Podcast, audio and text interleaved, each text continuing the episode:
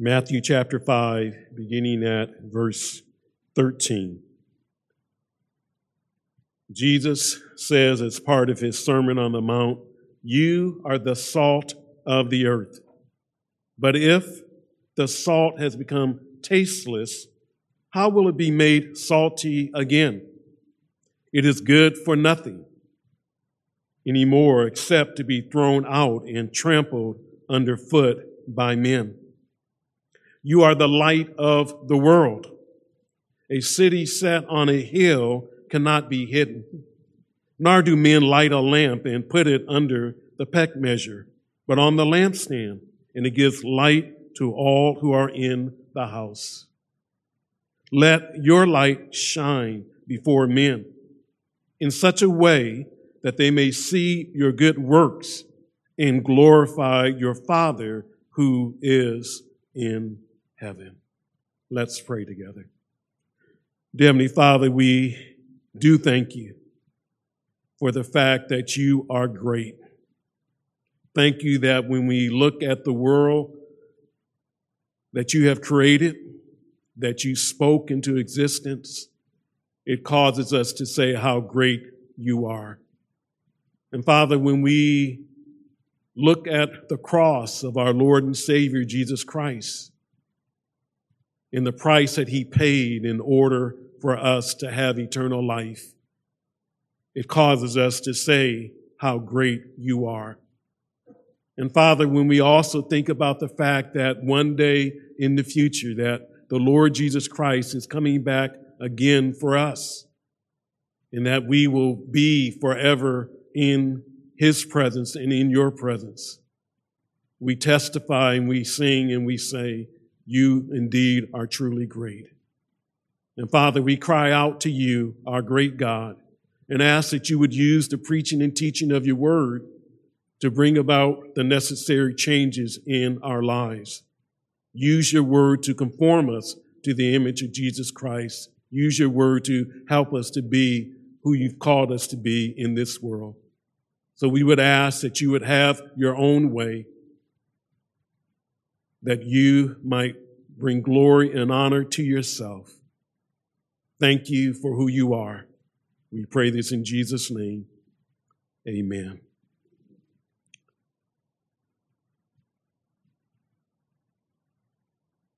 By God's grace, He has allowed us to establish certain good traditions at Fairview. It is our habit on the first Sunday of every month to observe uh, the Lord's Supper. Uh, we seek to have a joint service with sister churches on Good Friday. We've made it a practice also to rise early on Resurrection Sunday and have a sunrise service at 6 a.m., uh, followed by breakfast. We also try to have a New Year's Eve service every year. In fact, we just had one and we prayed in the new year at 12 midnight. I think these are some good traditions that we have established here at Fairview. There are times in our worship service that we kind of set aside the regular preaching of God's word as far as a series is concerned and recognize special days in our calendar. So instead of continuing on preaching through a book of the Bible, we will focus in on Mother's Day, Father's Day, Resurrection Sunday, and Christmas Sunday. We use those times to look at the Word of God and see what it has to say to men and to women and to us about special event uh, in the life of the church. I also have a tradition here that on the first Sunday of the new year, I like to provide you with a New Year's sermon.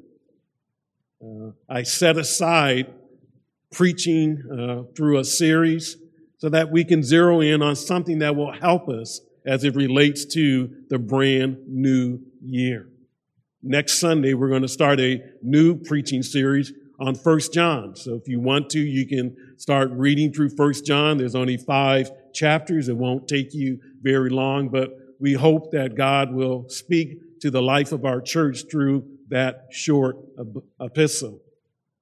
But on the first Sunday of a new year, it's really a time to be grateful and thankful for what God has brought us through. And He has brought us through many trials and tribulations. And we have seen the benefits of God uh, throughout 2021. But the question is, how are we to live the rest of the year? Does the Word of God give us any guidance, any instructions on what we should do as the people of God. We ended the year by looking at the Beatitudes, Matthew 5, verses 3 through 12. That portion of what many believe is Jesus' greatest sermon. The Beatitudes are filled with those statements of Jesus where he begins each verse by saying, Blessed are. And so we examined those Beatitudes. We looked at those Beatitudes in detail. But yet, the Beatitudes are not the whole essence of Jesus' sermon. The reality is, Jesus doesn't finish preaching until we get to Matthew chapter 7, verse uh, 27. And so we're not trying to finish the Sermon on the Mount, but I thought it would be good for us on this Lord's Day, this first Sunday of 2022, to consider the familiar passage, Matthew chapter 5, verses 13 through 16. Some of you are familiar with Jesus' words. You've heard Jesus say, You are the salt of the earth. You've heard Jesus say, You are the light of the world. But I want to look at these words again, and also I want us to look at the associated words with the goal that it provides us with guidance and direction on how we can live our lives in 2022. These verses really do provide us with a lamp to our feet and a light to our path with regards to our relationship to those that we encounter on a regular basis. It tells us how to live in the world today. And so as we consider these verses, I want us to do so from the subject, how to be a blessing in 2022. And in particular, I want us to realize that we do have a relationship with the world that we live in. We are expected to have interactions with the people around us, whether they're Christians or not Christians. And so, how can I impact those around me? How can I influence people around me? Jesus tells his disciples and he tells us how we, as followers of Jesus, can make a difference in the world, how we can live in the world that we find ourselves. Last Sunday, you heard about Christians being persecuted.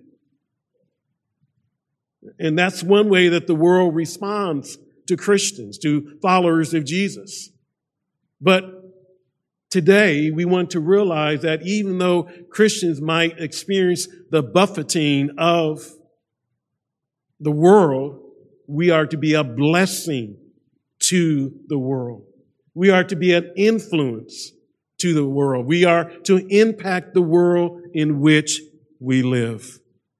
And so we, as we look at these verses, I want us to see that there are two ways that we can be a blessing in the new year. And I hope that it won't just be for a few days, but you will keep these two ways before you throughout the year.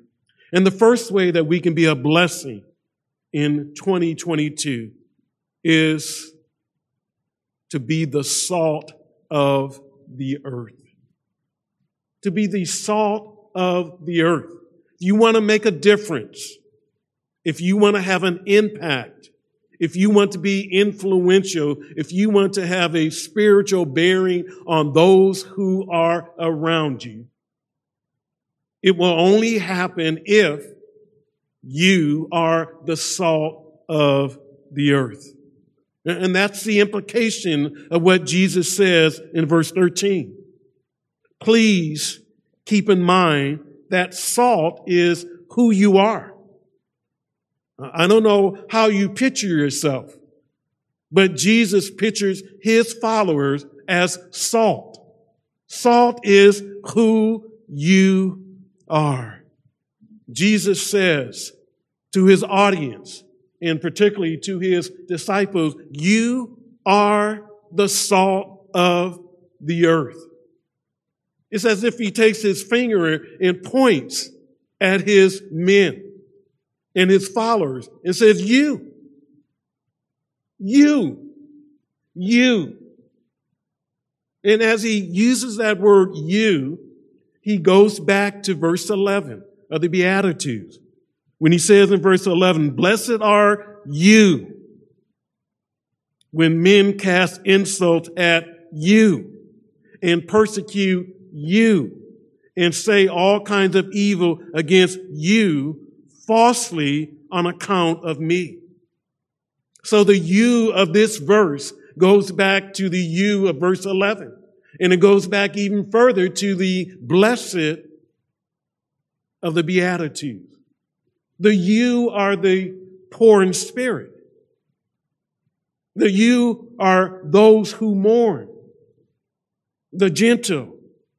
Those who seek and thirst and hunger after righteousness. The you are the merciful. The, the, the, the pure in heart. The, the peacemakers. The, the you are those who are persecuted. And he says to the you, you are the salt of the earth. Jesus doesn't say you were. He doesn't say you will be. He doesn't say you must be. He says you are. To his disciples, you in your present situation as my followers, you are right now the salt of the earth. Obviously, he's not speaking literally. He's not speaking and saying that they are grains of salt that you find in the salt shaker. He's speaking figuratively. And he's using a picture, a word picture, a figure that was well known to anyone in Jesus' day.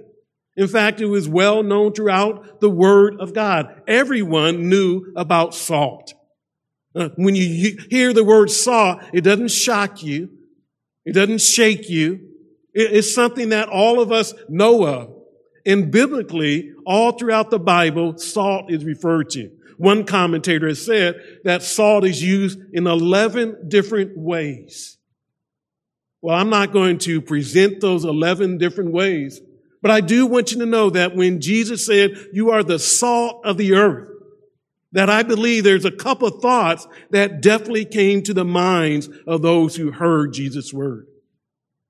I believe that when Jesus said, you are the salt of the earth, that what came to their mind was that salt is a preservative. It prevents decay. It prevents corruption.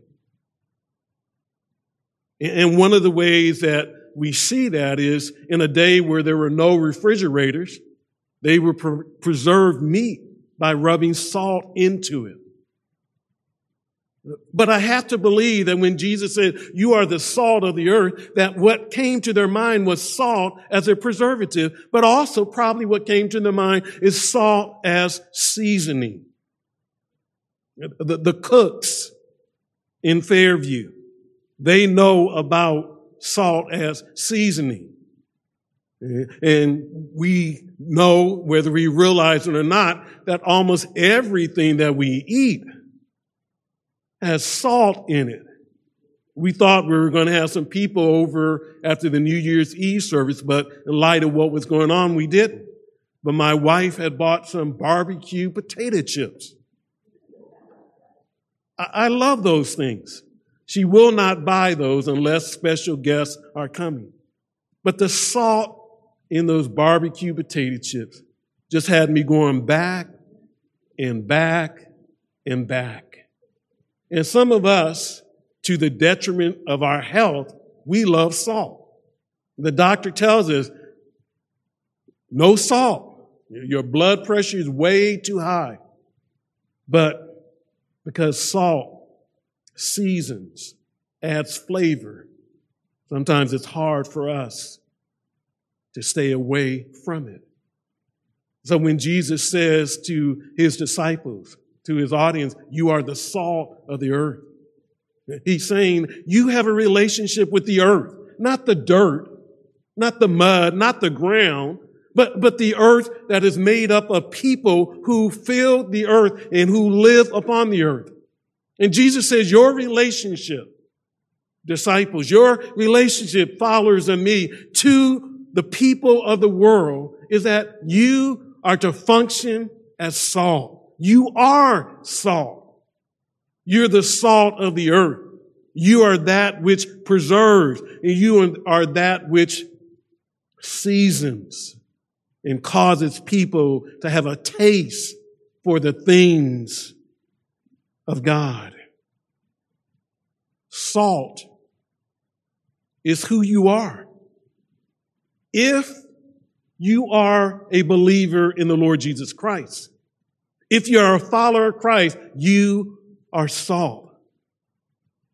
And just like salt was a blessing and a benefit to the people in Jesus' day, you are to be a blessing and a benefit to the people in the world around you. Salt is who you are. But also keep in mind that salt is what you must be. That is, salt has to function as salt. Jesus raises the possibility that salt can become tasteless, that salt can lose its function. Now, scripturally, that's what Jesus is saying, but technically, salt never ever loses its quality and its character. But the salt in Jesus' day was often mixed with impurities. And those impurities had the ability to overwhelm the character of the salt so that the salt lost its saltiness. And Jesus, in the last part of verse 13, raises the possibility that salt can become worthless. He raises that possibility it's like he's saying to his disciple, yes, you are the salt of the earth, but slow down your roll and hear what I have to say to you. And so he says, but even though you are the salt of the earth, understand that salt can become worthless. And so he presents that possibility to us first by means of a question. He says in that same verse, verse 13, if salt has become tasteless, how will it be made salty again? The, salt of Jesus' day had the ability to become tasteless, to, to lose its saltiness because of the impurities that was connected with it. And, and Jesus says if that happens, how can it be made salty again? And the reality is you can't make it salty again. There's nothing that you could do to help that salt regain its taste. And so after raising that question, Jesus makes a proclamation. He makes a pronouncement. He says, if salt loses its taste, it is good for nothing. If, if, if salt doesn't prevent and hinder decay and corruption, if salt doesn't season, what is it good for? Jesus says it's good for nothing. It's worthless. It's useless. You might as well not even have it. He says there is an exception. There is an exception to this idea that salt is useless and worthless. He, said there is something that salt is good for, but, but, but, but note what it's good for. It's good to be thrown out. That's what it's good for. Take it out of the kitchen, put it in the trash can. It's of no value. He says there's something else it's good for. It's good to be trampled under.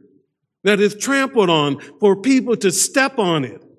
That's what it's good for.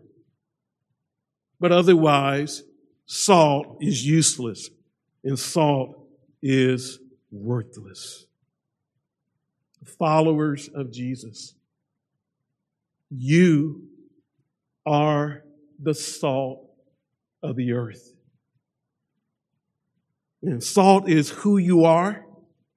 And salt is what you must be. You must function in light of who you are. Your being must reflect behavior. Your character must reflect itself in conduct. Jesus said, you are.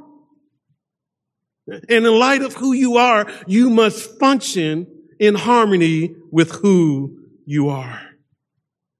And so the question that we have to ask ourselves, are you a blessing and the benefit to the world of people around you?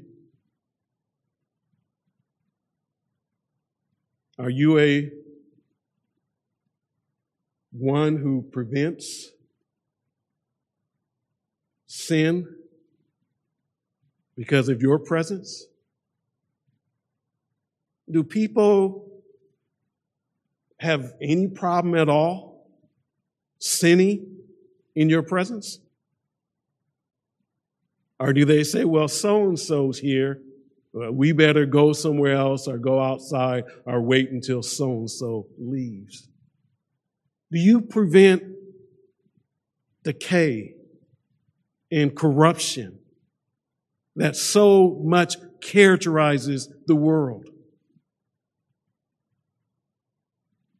Because of who you are, the salt of the earth. When you are present, does that slow sin down? Does that hinder sin from being rampant? That's part of our responsibility as the salt of the earth. And not only that, is it because of you that people are attracted to the Lord Jesus Christ? They're attracted to God. They're attracted to the things of God. Are you just someone that turns people off to Jesus. I realize that not everyone is going to respond to the salt. Remember what Jesus said earlier in the last beatitude. He, he talked about being persecuted. There will be people of the world who will persecute Christians. They will not respond in a positive way. But Jesus is holding out this idea that we can influence the world that we can be, have an impact on those around us if we function as salt. Now, if our salt is tasteless, if we are worthless, then obviously God cannot use us to make a difference in the world around us. But if you want to know how to live and how to be a blessing in 2022, then be the salt of the earth. The second way that you can be a blessing in 2022, that I can be a blessing in 2022, is to be the light of the world. To be the light of the world. Jesus switches his imagery from salt to light. Just like everyone knew about salt and how it functioned, what it did, everyone knows about light. And that's still true today. And Jesus' words are very similar in some ways to what he said about salt. And so when it comes to being the light of the world, please note in the opening words of verse 14 that light is who you are. Just like salt is who you are. And again, I'm talking to those who have repented of their sins and put their faith in Christ and who are followers of Jesus. Jesus is not saying this to everyone in the world. Jesus understands there is a distinction between those that he is calling salt and those who is calling light and those who are in the world. And so he says, pointedly, directly,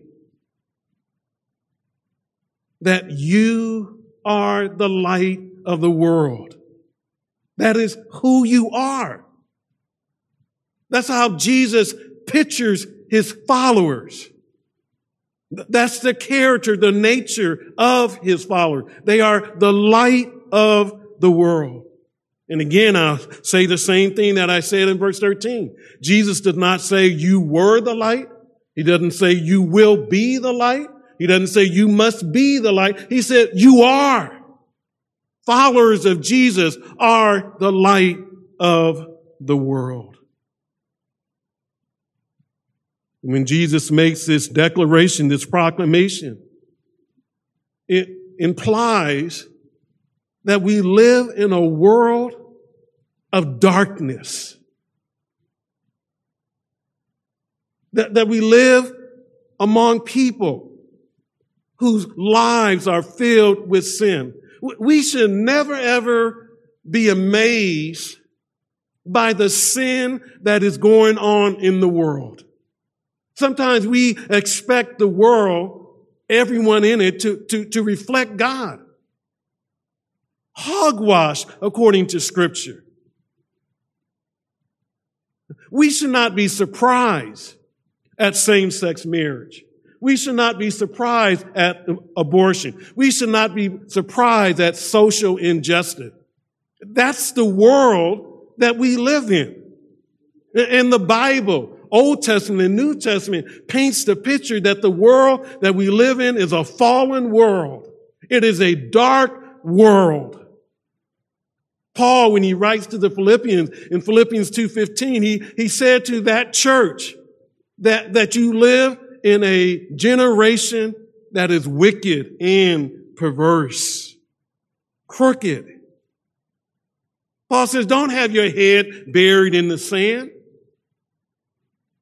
Paul, when he writes to his spiritual son Timothy, talks about the dangerous times that are coming and that are here, where men are lovers of self and lovers of pleasure rather than lovers of God, where they're hateful, etc. So when we look at our world, our world is a world filled with darkness.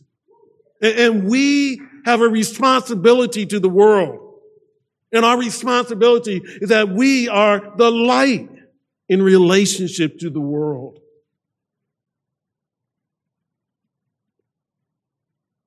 Jesus lets us know that light is designed to shine. You don't need a PhD to understand that.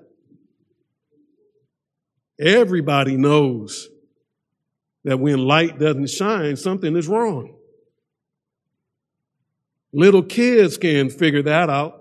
My granddaughter, when she has a flashlight in her hand and the light doesn't come on, she knows something is wrong. Light is designed to shine. And Jesus wants to make sure that we get that. And so what does he do? He gives a couple illustrations. The first illustration is in the last part of verse 14. He says, a city set on a hill cannot be hidden. Isn't that true? Uh, even in our day, we know that's true. Uh, we ride around in certain parts of the city and we see some people's homes up there on the hill. No, they just stand out. And they really stand out at nighttime because they got their lights on. And so Jesus says a city set on a hill, you can't hide it. If you want to hide your house, if you want to hide where you live, then don't be living on a hill. We, we see homes on the hillside and they become obvious to our eyes. But those homes that are buried on that heel in the back, we don't see. And then Jesus goes on and points out through the illustration of a lit lamp in verse 15. He says, Nor do men light a lamp and put it under the peck measure. Peck measure was just a bowl, a jar used to measure grain. And Jesus said, Men don't light a lamp. You know, these lamps had like a wick that you have in candles. They were portable. You, you would light the wick and it would be lit. And then they would put it on a stand. Wouldn't put it under the bed. Wouldn't put a bowl over it or a jar over it. No, a, a lit lamp you put on a stand, stand. That's what you do with it. And the reason you put it on the stand because you wanted to provide light to those in the household. They didn't have multi rooms, multiple rooms in the house like we do today. Typically, they're just one room homes. And, so when the lamp was lit and put on the stand, it provided light to everyone in the house. Light is designed to shine. It's not designed to be hidden or concealed or put in a location where no one can see it at all. So Jesus is saying light is who you are, light is designed to shine. But he concludes by saying light is what you must be. If you are going to be the light of the world, light is what you must be. That is, you must function in harmony with who you are. Just like you expect for the lit lamp, just like you expect for the city on a hill. And so he says those well-known words in verse 16. He gives a command. Let your light shine before men in, in such a way, in such a way that they, men, may see your good works and glorify your Father who is in heaven. Here's the command. Let your light shine. He, says to the disciple, you have light. It's not light that they were born with naturally. It's light because they have a relationship with the Lord Jesus Christ. And for us as Christians today, we're not born naturally with light. We're darkness. We're sons of darkness. But when we repent of our sins and put our faith in Christ alone for salvation, we receive light from God so that we can be called the sons of light. Jesus says, let your light, you're my followers. You have committed yourself to me. You have light. It's derived from me, Jesus says the one who is the light of the world. But we have the blessed privilege of receiving light from Him. And we must let our light what? Shine. Continually. Not just for a moment, not flicker for a second, but we must let our lights continually shine. And Jesus goes on to say, we must let our lights continually shine in such a way. And what he's doing is, just like the city set on a hill can't be hidden, let your light shine. Just like a lit lamp is not placed under a peck measure, but instead is put on the stand and it shines and gives light. Let your light shine in that manner and in that way. Let your light shine. It must shine before men. The light that I have from Jesus is not for my personal benefit. It's not for me to keep to myself and to, to make it a part of my own life independent of anybody else.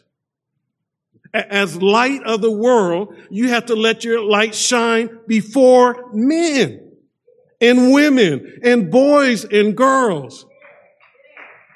And the context would say primarily before those who are not followers of Jesus. That's where the light needs to shine. I'm not saying it's not needed before believers, but, but the primary shining of the light, it must shine before those who are dead in their trespasses and sins those who are on uh, the road to an eternity apart from the Lord Jesus Christ.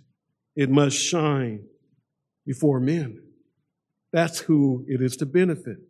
That's who it is to bless. And it must shine that men may see your good works. And that really tells us what it means to let my light shine. It means that I'm doing good works. And, and, and, Jesus said the purpose of letting your light shine is that men can see your good works. Men can see the works that flow from the salvation that God has worked in you. That men can see you bearing fruit in obedience to the word of God.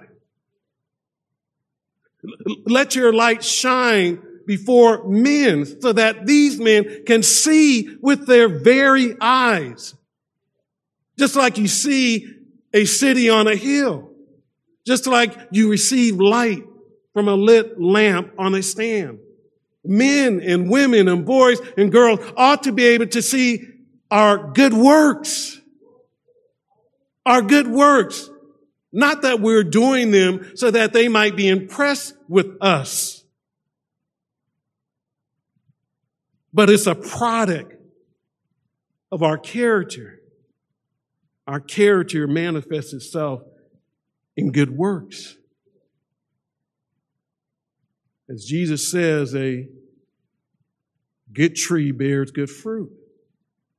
A bad tree bears bad fruit and it will become clear what kind of fruit you are producing in your life. Jesus says that men may must see your, your good works, that they may see it. That's our obligation. So, so if we just huddle up, and that's all it, that there is to our Christianity, if it's just us coming to worship service, to Bible study, and that's it. And, and I'm not saying those things aren't important. They are important. They're vital. But that's not the whole story. If I'm going to be a blessing to others, yes, I need to worship God in spirit and in truth. Yes, I need the word of God to edify me and build me up. But, but that's all with the goal so that I can let my light shine, that my good works can be seen. That's my obligation to the world of unbelievers.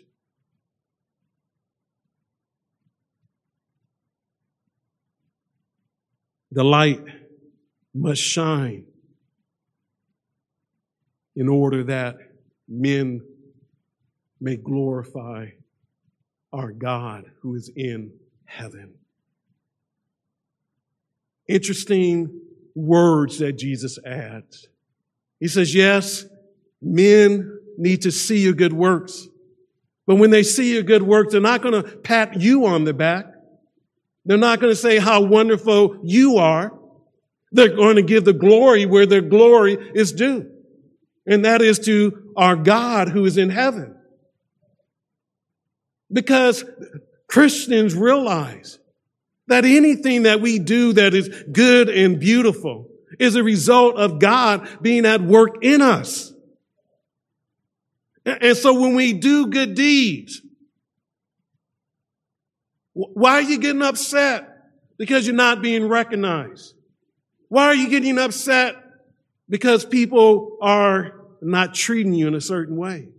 What we should be looking for, our goal, our, our motivation in the good deeds that we do is that God will be exalted, that God will be magnified, that God will be glorified. And what's amazing here and Jesus just kind of slips it in. He says to the disciples, glorify your Father. Your Father. Don't glorify, quote, your God. No, God is your Father. You have a personal relationship with Him. And even though you're on earth, He is in heaven. And he's to get the glory. He's to get the glory. So there's a tremendous need today for us to obey the command in verse 16 to let our light shine. There's a tremendous need for this. We need to let our light shine in our home. as a husband, as a wife, as a parent, as a child. We need to let our good deeds shine. And the good deeds that we are due to do are given to us in the Word of God. We need to let our light shine at our schools Christians, take your children out of public school. Homeschool them. Let, let them, let their light shine that way.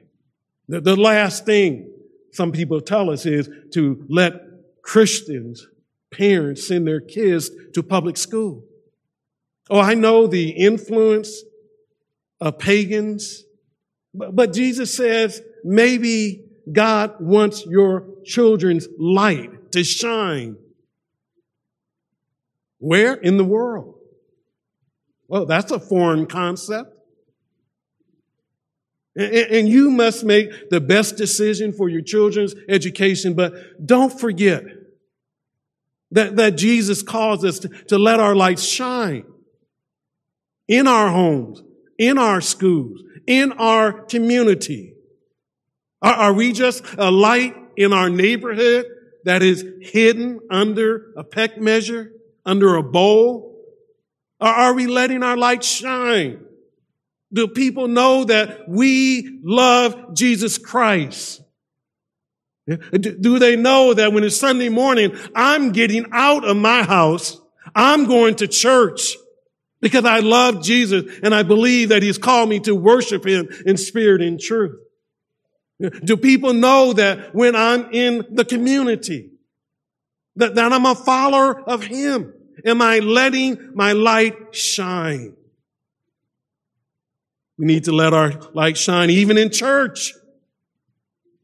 People need to see our good deeds even in church so that the saints can be encouraged to go forward with glorifying God and serving Him. Let your light shine, Jesus says. The songwriter said it well. when he wrote the song, This Little Light of Mine. And some of you know the words of that African American spiritual. You grew up on it. This little light of mine, I'm going to let it shine. This little light, it's not a huge light, but, but it's a light. And, and this little light of mine, I'm going to let it shine. This little light of mine, I'm going to let it shine. Shine, shine, shine. And you know how we can get creative, right, Brother Neil? Now we can start adding those phrases to the song.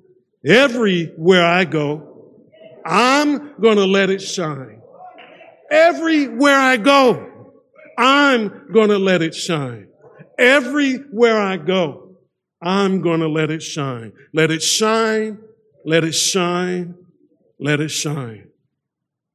All in my house. All in my house. I'm going to let it shine. So my, my mate might not be saved. My, my kids might not be saved, but, but in my house, I'm going to let it shine. All in my house. Oh, I'm going to let it shine. I'm going to let this little light of mine shine. And this, that's not enough. Out in the dark. Out in the dark, I'm going to let it shine. I'm going to get outside of the church wall. I'm going to get outside of my house. And, and when I'm in the world, I'm going to let it shine. And if that's not enough, it says shine, shine, shine. I'm going to let it shine. Shine, shine, shine. I'm going to let it shine. Our role, our responsibility in 2022 is not to isolate, it's not to integrate, but it is to influence and impact the world in which we live. And how do we do this? We do this by being the salt of the earth. Salt is what you are, and salt is what you must be. We do this by being the light of the world. And light is what you are. And light is designed to shine. And light is what you must be. So may God help us throughout the year to let our little light shine. May He help us to be the salt of the earth in the light of the world. Let's pray together. Father, thank you for the guidance and the direction that your word does over and over again, how it guides us and directs us. Thank you for allowing it to be a lamp to our feet and a light to our path as we have entered into a new year. Help us, Lord, to be a blessing in 2022. And in particular, Lord, use us to make an impact, to influence, the world of people that are around us. Help us to be mindful that we are salt, that we are light, but we must function as salt and function as light. Give us the courage to rely upon the Spirit of God, to let our light shine in such a way before men that they may see our good works and give glory and honor and majesty to you. Use us in 2022 to be instruments in your hands so that people will recognize and realize that you are God and that people will come to a saving knowledge of Jesus Christ. This is our prayer. We ask that you might do exceeding abundantly above all that we might ask or think. In Jesus' name, amen.